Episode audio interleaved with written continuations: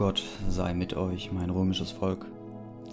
Ich bin der Wolf und willkommen in der Schanze. Stellt ihr euch manchmal auch so tiefsinnige Fragen wie: Wer bin ich? Wo komme ich her? Gibt es einen Gott? Oder eine Mondgöttin? Gibt es ein Leben nach dem Tod? Und wenn ja, wie viele Jungfrauen gibt's da? Wo kommen die her? Sind sie die verdammten Seelen, die den Nektar des irdischen Daseins nie schmecken durften, da sie abgetrieben wurden? Solche Fragen haben sich schon viele Menschen gestellt. Und manche haben Antworten gefunden, doch andere sind verzweifelt. Manche beschäftigen sich dank dem Ausbleiben von Antworten mit Verschwörungstheorien, Social Media oder Popkultur, wie Black Metal oder Breaking Bad, um die Fragen vergessen zu können. Hier in der Schanze gibt es aber kein Entkommen vor der Wahrheit. Hier gibt es nur entweder Weghören oder ein Stahlbad des absoluten Wissens. Daher werden wir heute gemeinsam die Bibel lesen. Bevor wir damit beginnen, müssen wir aber noch zwei Fragen klären. Welchen Teil der Bibel lesen wir und welche Bibelübersetzung soll es sein? Die erste Frage ist leicht beantwortet. Da die meisten von uns Kinder des Abendlandes sind, fangen wir notwendigerweise von vorne an. Um den hermeneutischen Zirkel wie gewohnt bei seinem Anfang zu packen und ihn ungeachtet jeden Anstandes zu penetrieren und schlussendlich zu durchdringen, um danach auf der anderen Seite stehend dem absoluten Wissen näher gekommen zu sein. Die zweite Frage nach der Wahl der Übersetzung erscheint auf den ersten Blick ebenso simpel. Es fallen sofort viele Möglichkeiten weg. Die Originaltexte liegen mir nicht vor und ihr würdet sie eh nicht verstehen. Eine Übersetzung in eine moderne Sprache muss her. Die King James Bible mag gut sein, aber wir sind hier ein deutscher Podcast. Die Lutherbibel von 1983 erscheint auch eine gediegene Wahl, doch diese haben von uns eh alle schon gelesen, das wäre Zeitverschwendung. Man könnte die Neue Weltübersetzung der Zeugen lesen, doch ich sorge mich darum, dass der Text an Objektivität eingebüßt hat.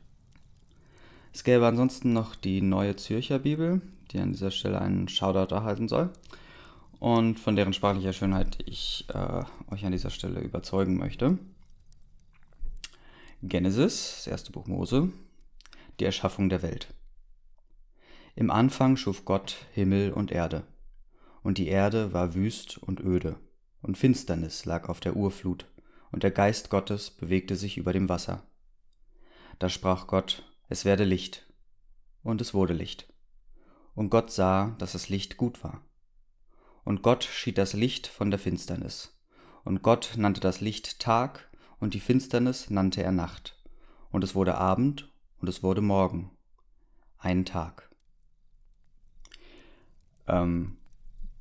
Sprachlich absolut, also Gold.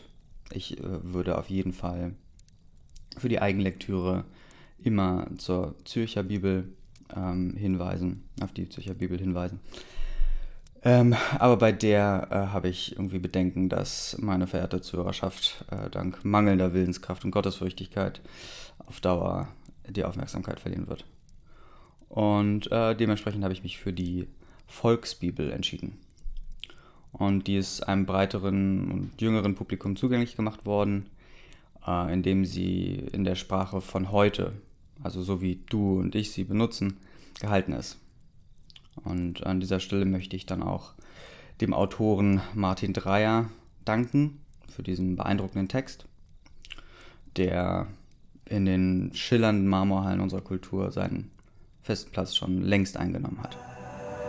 In the beginning, God created the heaven and the earth. And the earth was without form and void, and darkness was upon the face of the deep, and the Spirit of God moved upon the face of the waters. And God said, "Let there be light," and there was light. And God saw the light that it was good, and God divided the light from the darkness, and God called the light day, and the darkness he called night. And the evening and the morning were the first day. Ja, und mit diesen Worten würde ich auch gleich beginnen mit der Volksbibel von Martin Dreyer. Anmerkung, Volks ist mit X. Ja? Also Das wird, denke ich mal, daran liegen, dass wenn man jetzt Volk im klassischen Sinne benutzen würde, dann, also als Volksbibel, so wie den Volkswagen, dann würde, da gibt es Leute, die fühlen sich gleich an den Adolf Hitler erinnert. Und ich denke, das ist eben gerade nicht das, was Martin Dreyer möchte. Denn es geht hier nicht um Adolf Hitler, es geht hier um Gott und die Wahrheit. Und mit dem X verweist er dann natürlich auch in einer zweiten Begründung natürlich schon auf den Stil der Sprache. Das erste Buch Mose, wie alles anfing. Hier auch gleich Kommentar. Typisch wäre es hier, das Kapitel Genesis zu nennen. Darauf wird verzichtet, um mit dem freundlicheren, wie alles anfing, im Grunde das Gleiche auszusagen. Wie Gott die Erde gemacht hat. Alles fing damit an, dass Gott das ganze Universum gemacht hat.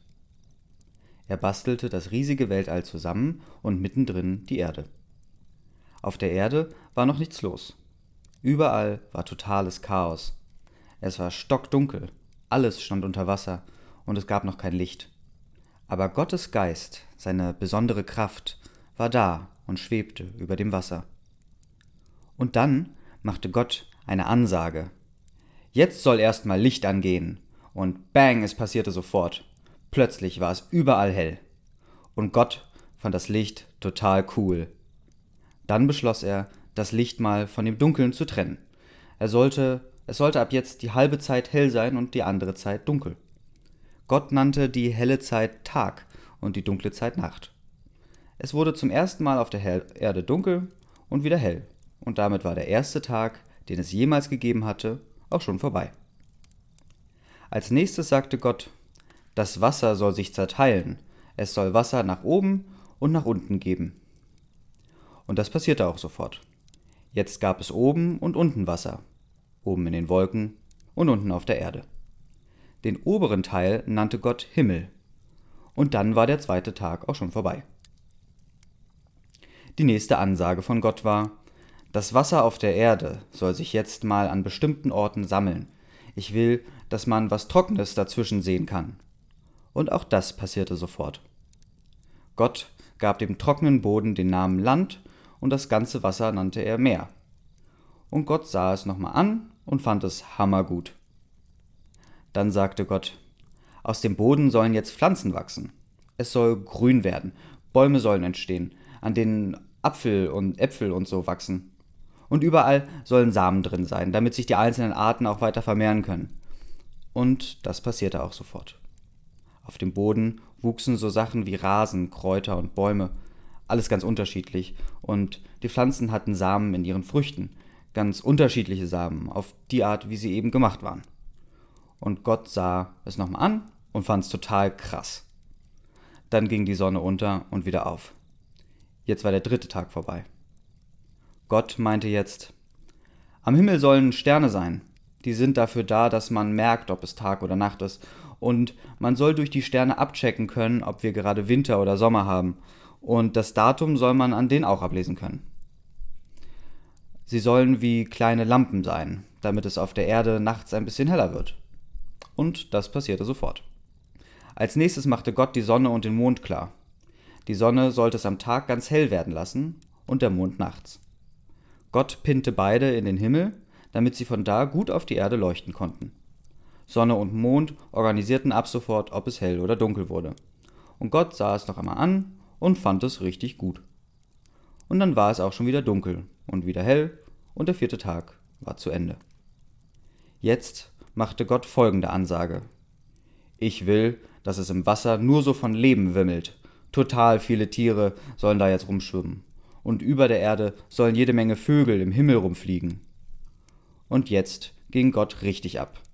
Er machte riesengroße Walfische, aber auch alle möglichen kleinen Tiere, Krabben, Aale, Forellen, eben alles, was so im Wasser leben konnte.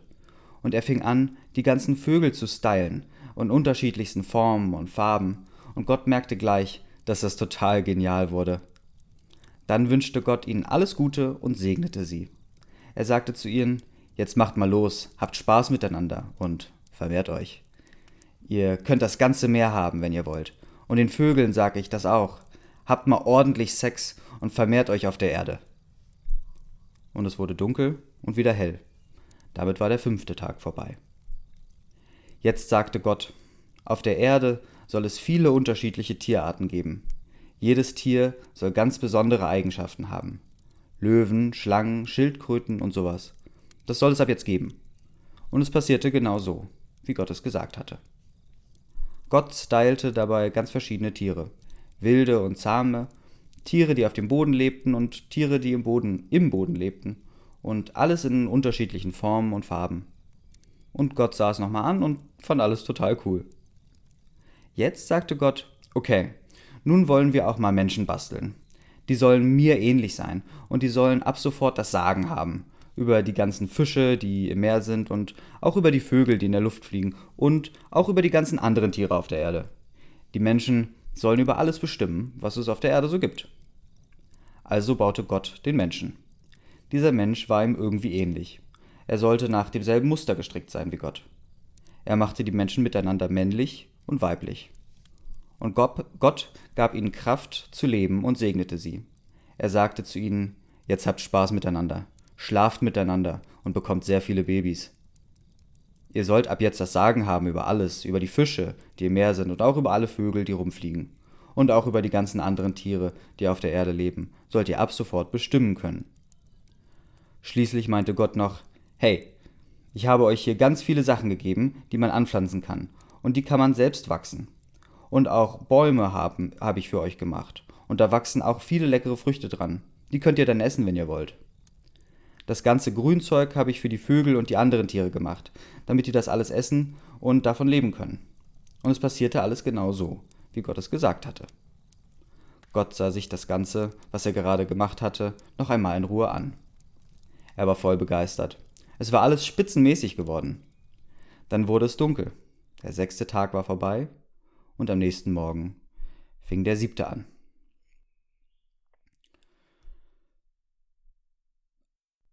Also, ich bin ganz ehrlich, ich weiß nicht so ganz, ob ich weiter diese ironischen, positiven Meinungen über diesen Text weiter vertreten soll oder ob ich doch sage, was ich darüber denke.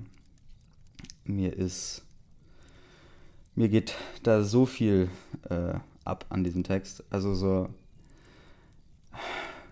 Der ganze Sinn eines solchen Textes ist es ja auch, dass er irgendwie mystifiziert und dass man, dass das irgendwie so wie aus einer fernen Welt klingt. Ich meine, wenn man die Zürcher Übersetzung oder so liest, das hat etwas so ganz Lebensfernes. Und es geht hier ja auch um was ganz, ganz Lebensfernes. Es geht um die Schaffung der Erde. So, da haben wir keine Vorstellung davon, wie das funktioniert hat. Und hier wird irgendwie Gott so zum Oberchecker, der irgendwie die Tiere stylt, uminterpretiert und dadurch komplett entmystifiziert. Und damit ist er natürlich, also unser Martin Dreyer hier, absolut im Einklang mit unserem heutigen Weltgeist. Aber, also ja, das ist eigentlich so mein Hauptproblem mit diesem Text. Die Sprache, ich meine, meine Güte, ich verstehe schon so, manche Leute haben Schwierigkeiten, das andere zu verstehen und denen möchte man diesen Text trotzdem nahebringen. Aber ich glaube, da gibt es auch andere Möglichkeiten, außer zu sagen, ey, hier, Tiere, habt mal ganz viel Sex, ne, hier, Babys, ne, hihihi. Und, ja, naja. Martin Dreyer, den könnt ihr auch mal googeln. Der sieht auch schon so aus, wie der Text, den er hier schreibt. Naja, 1. Buch Mose 2. Der 7. Tag zum Entspannen. So ist also das ganze Weltall entstanden, der Himmel und die Erde. Am 7. Tag war alles perfekt, was Gott gemacht hatte. An diesem 7. Tag machte Gott erstmal eine Pause und ruhte sich aus. Und Gott legte seine Kraft auf diesen 7. Tag, er segnete ihn. Er machte, dass dieser Tag ganz, ganz besonders war. Denn an diesem Tag entspannte er sich von der Arbeit, die er getan hatte. Gott baut den Garten Eden, einen Mann und eine Frau. Ein zweiter Bericht. Das ist also die Entstehungsgeschichte vom Weltall, vom ganzen Universum und auch von der Erde. Am Anfang, als alles losging, hat Gott das Ganze gebastelt. Bis jetzt konnte aber doch nichts so richtig wachsen. Das Gras auf der Wiese oder die Bäume konnten noch nicht richtig loslegen, weil sie ja noch kein Wasser hatten. Außerdem gab es ja auch noch keine Menschen, die auf den Feldern was anpflanzen konnten. Es gab da aber schon so einen Nebel auf der Erde, der für etwas Feuchtigkeit sorgte. Jetzt bastelte Gott einen Menschen. Er nahm dafür das Material, was er auf der Erde schon rumliegen hatte, nämlich einfach Erde vom Boden. Jetzt bastelte Gott einen Menschen. Er nahm dafür das Material, was er auf der Erde eh schon rumliegen hatte, nämlich einfach Erde vom Boden. Als er fertig war, blies er dem Menschen einmal in seine Nase. Und zwar war das Gottes eigene Lebensluft, sein eigener Geist, was er da reinpustete. Und das Abgefahrenste passierte. Der Mensch bekam plötzlich eine Seele und fing an zu leben. Und Gott, der Chef von allem, baute einen ganz besonderen Garten für seinen ersten Menschen. Die Gegend hatte den Namen Eden bekommen, wo er den Garten hinbaute, und die lag im Osten. Diesen Garten hat er extra für die Menschen gemacht, damit sie da wohnen können. Man nannte den auch das Paradies. Dann ließ Gott dort aus dem Boden unterschiedliche Bäume wachsen. Die sahen alle richtig schön aus. Und sie hatten auch voll leckere Früchte, die man gut essen konnte. Mitten in diesem Garten pflanzte Gott jetzt noch zwei ganz besondere Bäume. Der eine war der Baum des Lebens. Wer davon eine Frucht isst, würde nie mehr sterben. Er könnte ab dann für immer leben.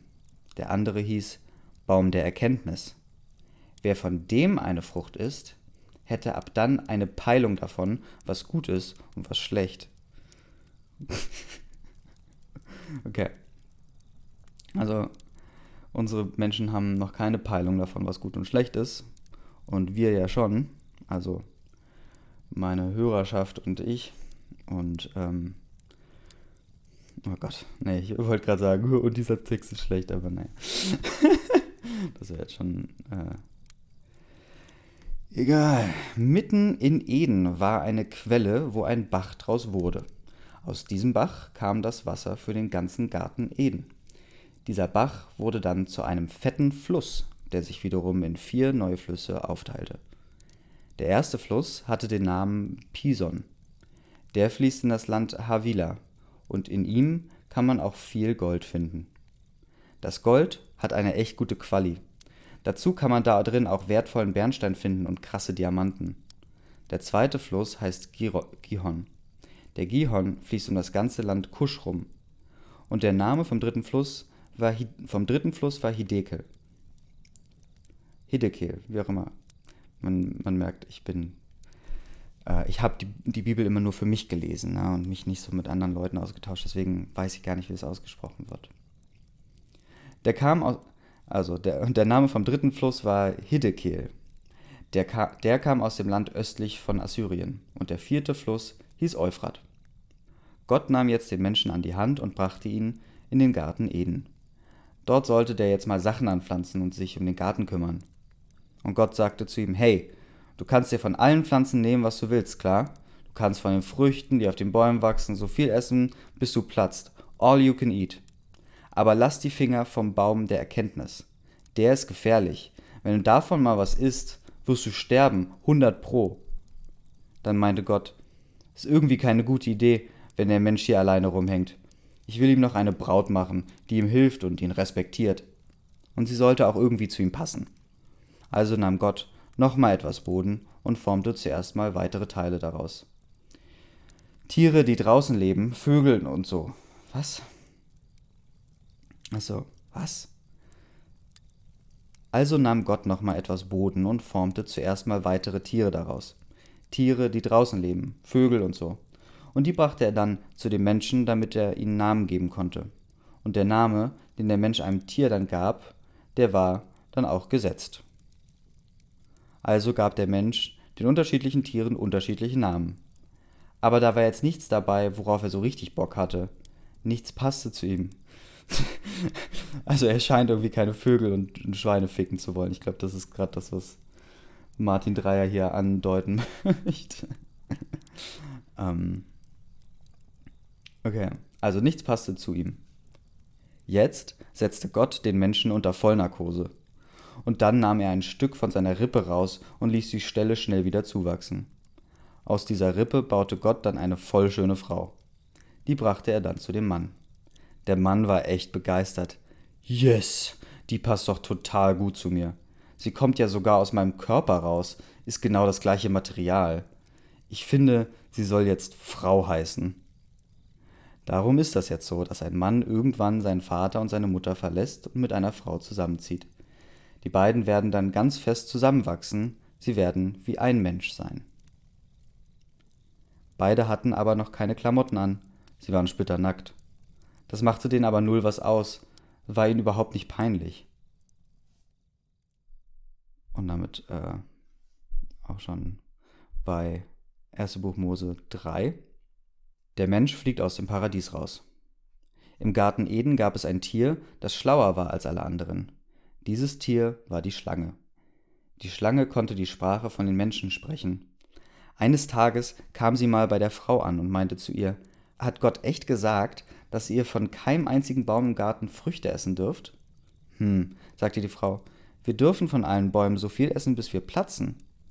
Nur von einem Baum sollen wir die Finger lassen. Da hat Gott eine klare Ansage gemacht.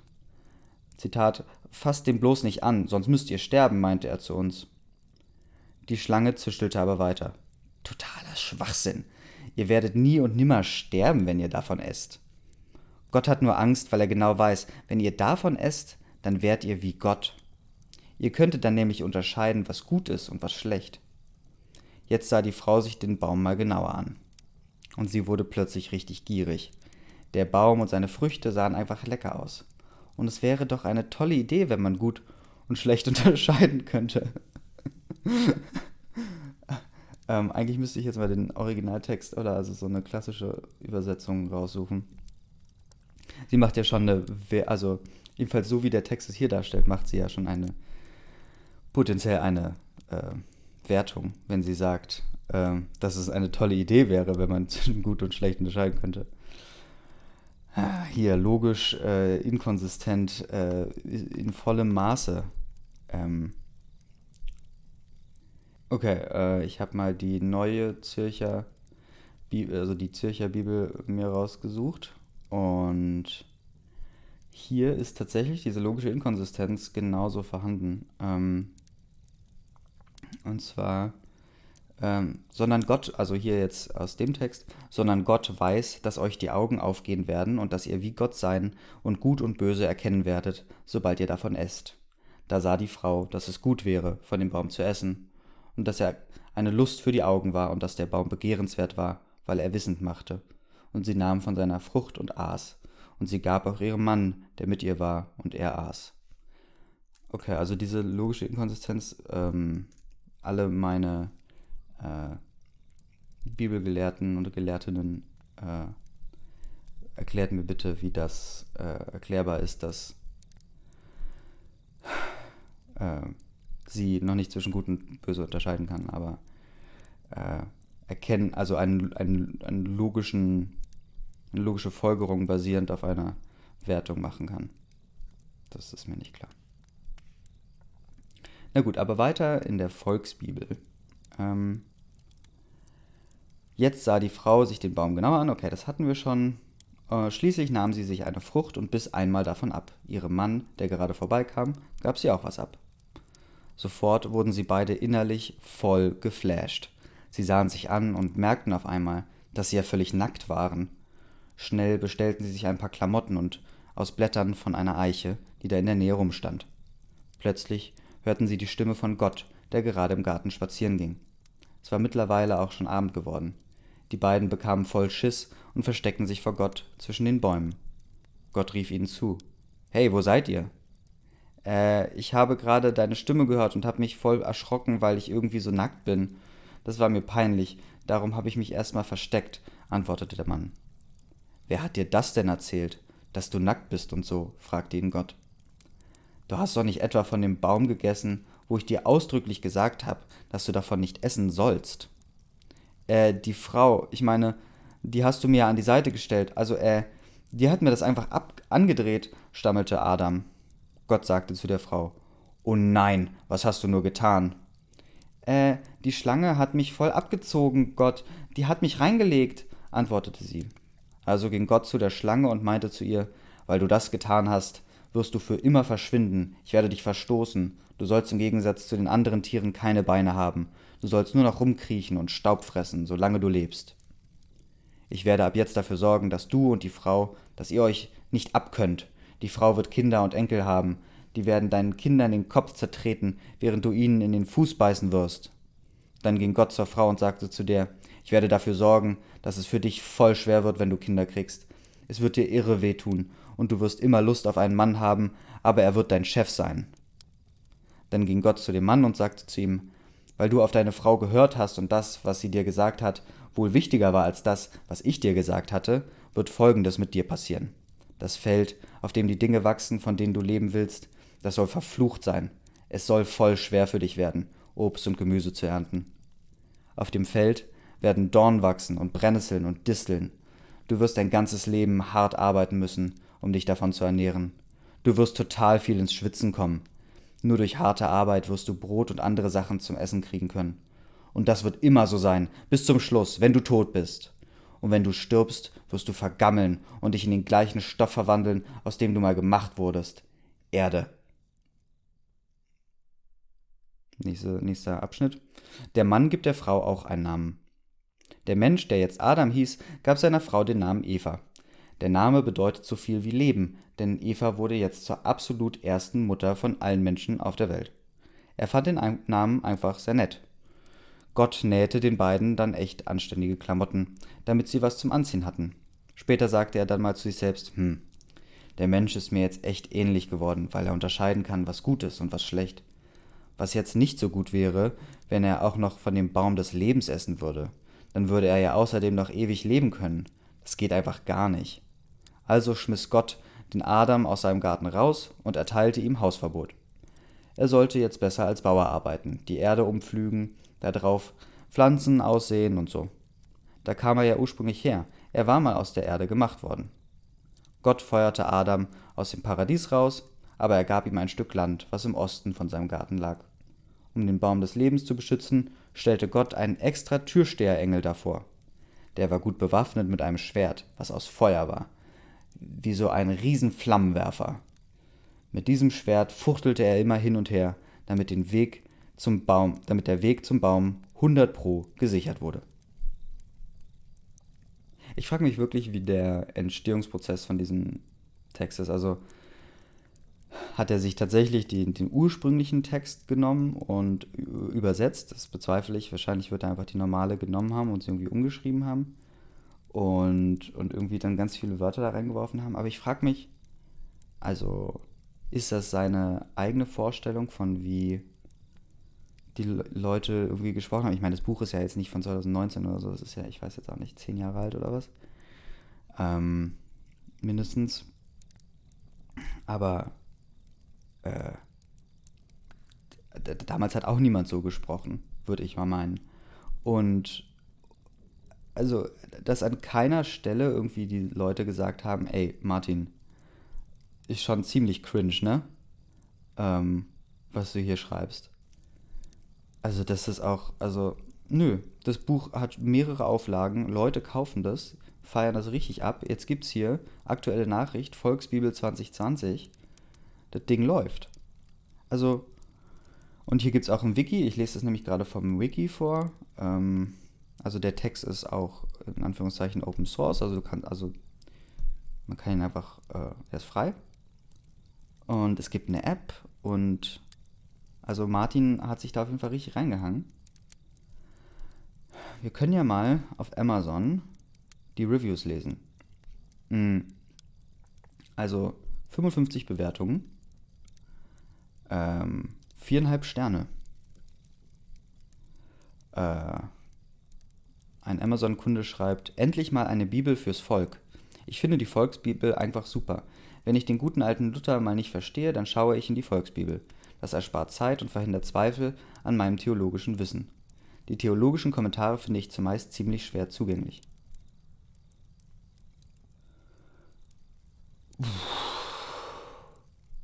Also, wow, mit der Person würde ich mich gerne mal unterhalten. Also,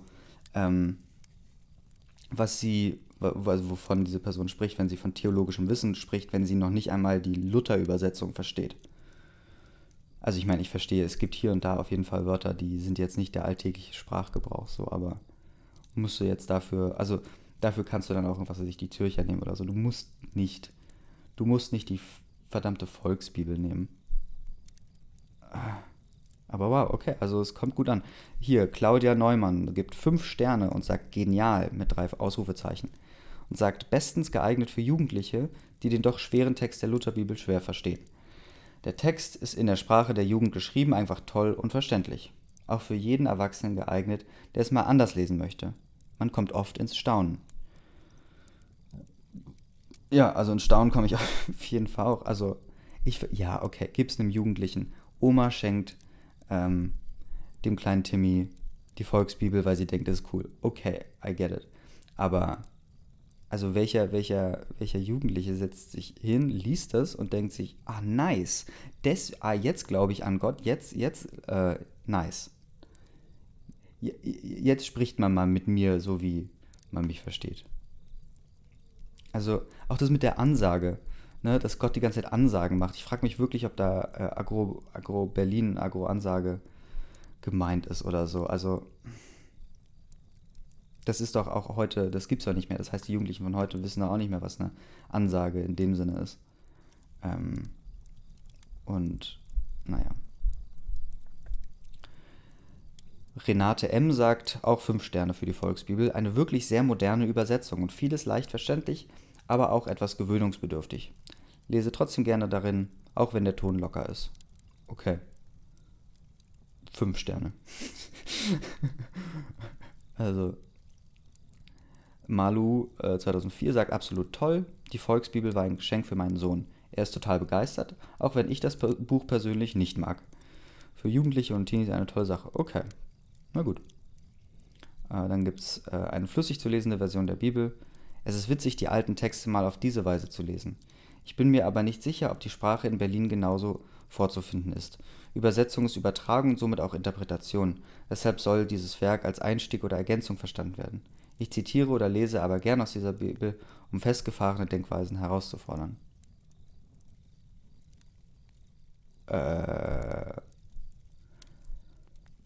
Okay, also ich würde auf jeden Fall in der nächsten Folge, freue ich mich schon darauf, mal zu schauen, wo dieser Text festgefahrene Denkweisen herausfordert. Und falls ihr da in den bisherigen schon irgendwas entdeckt habt, was irgendwas herausfordert, bitte lasst es mich wissen. Tobias Eckert sagt, verständlich für die junge Generation geschrieben, in einer Art Deutsch, das für die Älteren nicht wirklich zu verstehen ist. Für die jungen Leute kann ich sie empfehlen. Tobias Eckert versteht jetzt die Volksbibel nicht. Man kann es ihnen auch nicht recht machen. Roswitha Sifring. Also eigentlich bin ich ja ein Fan irgendwie von der Bibel und vom Christentum irgendwo, ne? Ich bin selber jetzt erstmal, sehe mich noch nicht als Christen so, aber ich finde das irgendwie erstmal ein gutes Ding. Aber sobald ich auf die Menschen treffe, nicht alle, auf keinen Fall alle, aber zum Beispiel das hier gerade, wenn ich auf das treffe, da vergeht mir alles. Da habe ich wirklich gar keinen Bock mehr, die Bibel zu lesen. Und Tobias Eckert, warum sagst du, dass es verständlich für die junge Generation geschrieben ist, aber für ihn nicht zu verstehen und dann 5 Sterne gibt?